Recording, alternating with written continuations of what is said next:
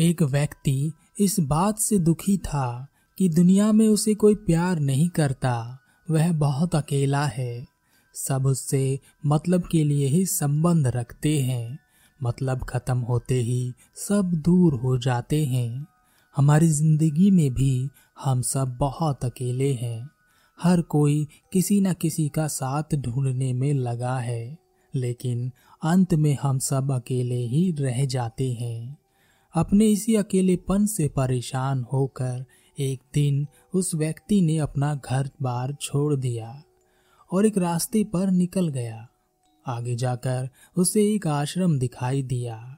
वहाँ पर एक गुरु अपने शिष्यों को ध्यान सिखा रहे थे। गुरु के एक शिष्य ने गुरु से पूछा, गुरुदेव, ध्यान आखिर में करता क्या है? गुरु ने कहा सच तो यह है पुत्र कि ध्यान हमें अकेला कर देता है। हम जितने अकेले हो जाते हैं, उतने ही ध्यान में उतरते चले जाते हैं। और वह अकेलापन ही तुम्हें सत्यता का ज्ञान कराता है। उस व्यक्ति ने गुरु के मुख से यह बात सुनी तो वह भागकर गुरु के पास आया और कहा, गुरुदेव, अगर ध्यान हमें अकेला कर देता है तो मैं आपके इन सब शिष्यों से श्रेष्ठ हूँ, क्योंकि यह तो ध्यान करके अपने आप को अकेला कर रहे हैं, और मैं पहले से ही बहुत अकेला हूँ। कोई नहीं है मेरा जिसे मैं अपना कह सकूँ, बस अकेला हूँ। गुरु ने उस व्यक्ति को ध्यान से देखा और कहा, अगर तुम अकेले हो तो तुम्हारे पीछे तुम्हारे परिवार वाले तुम्हारे मित्र, तुम्हारे शत्रु क्यों चले आ रहे हैं? उस व्यक्ति ने तुरंत ही पीछे मुड़कर देखा, वहाँ कोई नहीं था। उसने गुरु से कहा, कौन कहाँ है? कोई भी तो नहीं है पीछे। परिवार वाले, मित्र ही क्या? मुझे तो शत्रुओं ने भी छोड़ दिया। कोई मुझे नहीं पूछता, कोई मुझे नहीं बुलाता, कोई मुझे नहीं सुनना चाहता, किसी को मेरी कोई परवाह नहीं। जब कोई समस्या आती है, तभी वह मुझे याद करते हैं।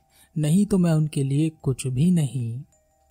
गुरु ने फिर से पीछे देखा और उस व्यक्ति से कहा, बात तुम्हारी सब ठीक है, मगर जब तक यह सब लोग तुम्हारे पीछे खड़े रहेंगे, तुम अकेले हो ही नहीं सकते। पहले इन सबको छोड़ कर आओ। व्यक्ति ने फिर से पीछे मुड़कर देखा और कहा, गुरुदेव क्या आप मेरा मज़ाक उड़ा रहे हैं? पीछे कुछ भी नहीं। फिर आप क्यों कह रहे हैं कि छोड़ कर आओ? किसे छोड़ कर आओ, जब मेरे साथ कोई आया ही नहीं? गुरु मुस्कुराए और गुरु ने कहा, तुम मुझसे क्या चाहते हो? व्यक्ति ने कहा, मैं आपका शिष्य बनना चाहता हूँ। कृपया मुझे अपना शिष्य बना लीजिए। मैं बहुत अकेला हूँ। मुझे किसी का साथ चाहिए। गुरु ने कहा, तुम यहाँ तीस दिनों के लिए रह सकते हो। उसके बाद ही मैं ये निर्णय करूँगा कि मुझे तुम्हें अपना शिष्य बनाना है या नहीं। इन तीस दिनों में तुम ध्यान का अभ्यास करोगे। उस व्यक्ति ने गुरु की बात मान ली और वह आश्रम में ही रुक गया। अगले दिन सुबह गुरु उस व्यक्ति के पास आए और कहा, किससे बात कर रहे हो? व्यक्ति ने कहा किसी के साथ भी नहीं। यहाँ तो कोई भी नहीं है जिससे मैं बात कर सकूँ। गुरु ने कहा, चलो ध्यान का अभ्यास करो। उस व्यक्ति को पहले दिन ध्यान का अभ्यास करने में बड़ी परेशानी आई। वह ठीक से लगातार बैठ भी नहीं पा रहा था। उसके पैर सुन्न हो जाते। तब गुरु ने कहा, जितनी देर आराम से बैठ सको, उतनी देर बैठो। थोड़ा चलो, घूमो और फिर से बैठ जाओ। दूसरे दिन सुबह सुबह फिर गुरु उस व्यक्ति के पास आए और कहा, कौन आया है यहाँ पर? किसके साथ बातचीत कर रहे हो? व्यक्ति ने कहा, गुरुदेव, यहाँ तो कोई नहीं है। आप देख सकते हैं और मैं तो कुछ बोला ही नहीं तो बातचीत किसके साथ करूँगा? गुरु ने कहा, चलो ध्यान का अभ्यास करो। उस व्यक्ति ने गुरु से कहा, गुरुदेव क्या केवल आँखें बंद कर कर बैठ जाना ही ध्यान है? और अगर यह ध्यान है तो हर कोई बड़ी आसानी से ध्यान कर सकता है। केवल आँखें बंद कर बैठना ही तो है। गुरु ने कहा, केवल आँखें बंद कर बैठना ही नहीं है। ध्यान देना है। किसी भी एक चीज़ पर जिस पर तुम ध्यान दे सकते हो, कोई भी एक ऐसी चीज़ जो लगातार आती रहती हो। वह बाहर की ओर कोई आवाज़ हो सकती है, या तुम्हारे अंतर में तुम्हारे सांसों की आवाज़, या सांसों का अंदर बाहर होना किसी भी एक चीज़ पर ध्यान कर सकते हो, जो लगातार घट रही हो, ताकि तुम्हारा ध्यान उस चीज़ से ना हटे। तीसरे दिन गुरु सुबह सुबह उस व्यक्ति के पास फिर से पहुँचे और कहा, तुम किससे बात कर रहे हो? बड़ी ज़ोर ज़ोर से आवाज़ें आ रही हैं। यहाँ शांत होने के लिए आए हो या दूसरों को अशांत करने के लिए? व्यक्ति ने कहा, लेकिन यहाँ तो कोई नहीं है। और मैंने तो अपने मुख से एक शब्द भी नहीं निकाला। तो कोई मेरी वजह से क्यों अशांत हो सकता है? गुरु ने कहा, ठीक है, कोई बात नहीं। चलो ध्यान का अभ्यास करते हैं। व्यक्ति ने कहा गुरुदेव, आप कहते हैं कि सांसों पर ध्यान दो, या किसी भी एक चीज़ पर जो लगातार चल रही हो। ध्यान दो, लेकिन जब मैं अपनी सांसों पर ध्यान देता हूँ तो मेरा ध्यान लगातार नहीं रहता। मैं कहीं भटक जाता हूँ। बहुत ही पुरानी चीज़ें याद आने लगती हैं, और बहुत देर में मुझे याद आता है कि मैं ध्यान कर रहा था। गुरु ने मुस्कुराते हुए कहा अच्छा ऐसा लगता है तुम्हें। चौथे दिन फिर से गुरु सुबह सुबह उस व्यक्ति के पास पहुँचे और कहा, अरे, यह क्या? इतना आलस। चारों तरफ़ आलस फैला रखा है। आलस को ही बिठा रखा है। तुम इसे भगाओ यहाँ से। व्यक्ति ने कहा, गुरुदेव, यहाँ तो कोई नहीं है। आप तो रोज एक ही बात कहते रहते हो कि यहाँ कोई है, जबकि यहाँ कोई नहीं है। गुरु ने कहा ठीक है, चलो ध्यान का अभ्यास के लिए चलते हैं। उस व्यक्ति ने कहा, गुरुदेव, मैं पहले से ज़्यादा अपनी सांसों पर ध्यान दे पा रहा हूँ, लेकिन मुझे नींद आने लगी है, मुझे आलस्य आने लगा है। ध्यान करते करते मैं सो जाता हूँ, फिर ध्यान नहीं हो पाता, बस नींद ही आती रहती है। गुरु ने कहा, ओहो, यह बात है। पाँचवें दिन फिर से गुरु उस व्यक्ति के पास सुबह सुबह पहुँचे और कहा, तुमने यह क्या कर रखा है? इतने सारे लोगों को यहाँ क्यों बुला रखा है? जब तुम यहाँ अकेले आए हो तो इन सब लोगों का यहाँ क्या काम? मुझे यह बिल्कुल अच्छा नहीं लग रहा। इन्हें इनके घर छोड़कर वापस आओ। व्यक्ति ने अपने मन में सोचा, क्या गुरुदेव पागल हो गए हैं? जब यहाँ कोई होता ही नहीं है, फिर भी कहते हैं कि कोई है। उसने गुरु से कहा, गुरुदेव, मुझे क्षमा करें, लेकिन शायद आप जो देख पा रहे हैं, मैं वह नहीं देख पा रहा। मुझे तो यहाँ कोई नहीं दिखता। गुरु ने कहा, चलो, अभ्यास के लिए चलते हैं। व्यक्ति ने कहा, गुरुदेव, ध्यान में जो नींद की बाधा आ रही थी, उस पर मैंने धीरे धीरे नियंत्रण कर लिया है, लेकिन अब विचारों की बाढ़ सी आ गई है। इतने विचार तो आँख खोलकर भी मेरे मन में नहीं आते, जितने आँख बंद करने के बाद आते हैं। एक के बाद एक ऐसे विचार जिनके बारे में अभी तक मैंने सोचा भी नहीं था, पता नहीं कहाँ से आते रहते हैं। गुरु ने कहा अच्छा ऐसा हो रहा है। छठे दिन फिर से गुरु सुबह सुबह उस व्यक्ति के पास पहुँचे और एक डंडा उठाकर उस व्यक्ति के ऊपर झपट पड़े। और उसकी टांगों में डंडे मारकर कहा, कितनी बार कहा है तुमसे, यहाँ मुझे यह सब लोग नहीं चाहिए। क्यों तुम रोज रोज इन्हें यहाँ बुला लेते हो? इतनी भीड़ इकट्ठी कर रखी है तुमने, हटाओ इन सबको यहाँ से। आज के बाद अगर मुझे यहाँ कोई दिखाई दिया और तुमने किसी के साथ बकबक की तो मैं तुम्हें आश्रम से निकाल दूँगा।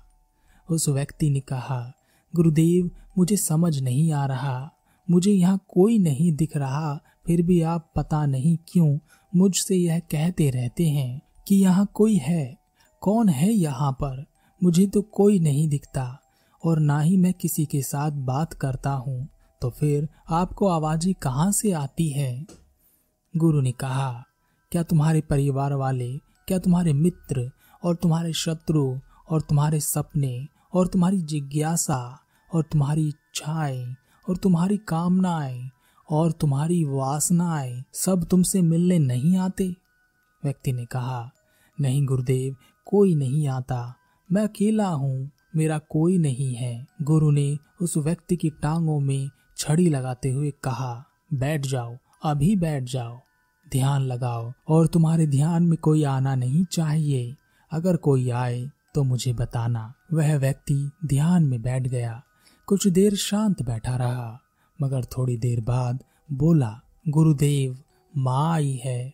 पिता भी साथ में है, दोनों बड़े दुख में हैं, वह मुझे बुला रहे हैं।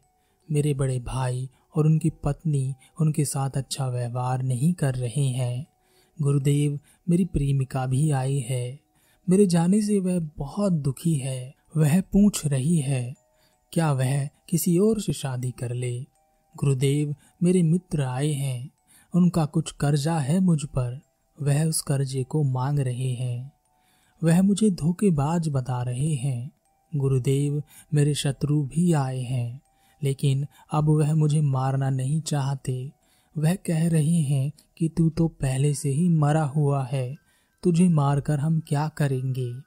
गुरुदेव, एक बड़ा घर दिख रहा है। शायद मैंने इसे खरीद लिया है। मेरे माँ बाप बहुत खुश हैं। मैं उनकी सेवा कर रहा हूँ। मेरे भैया भाभी मुझसे जल रहे हैं। वह मेरी खुशामंद कर रहे हैं। अब मैं अपने मित्रों में सबसे अमीर हूँ और मैंने अपनी प्रेमिका से शादी कर ली है। हम दोनों बहुत खुश हैं। गुरुदेव, मुझे कोई पीट रहा है। चेहरा नहीं दिख रहा। मैं चेहरा देखने की कोशिश कर रहा हूँ। गुरुदेव, यह तो आप ही हैं। आप ही मुझे बहुत मार रहे हैं और कह रहे हैं, इतनी भीड़ लेकर कहाँ जा रहा है? अकेला चल। इसके बाद वह व्यक्ति अपने ध्यान से उठ गया और गुरु के चरणों में गिर गया और उसने कहा, गुरुदेव, मैं अंधा था जो अपने आप को अकेला समझ रहा था, पर आज मैंने उस भीड़ को देख ही लिया, जिसे मैं अपने साथ लेकर घूम रहा था। हर कोई मेरे साथ ही था। और मैं सोच रहा था कि मैं इतना बेचैन क्यों हूँ? यह भीड़ मेरी बेचैनी की वजह है। गुरु ने कुछ नहीं कहा और वह चुपचाप वहाँ से चले गए।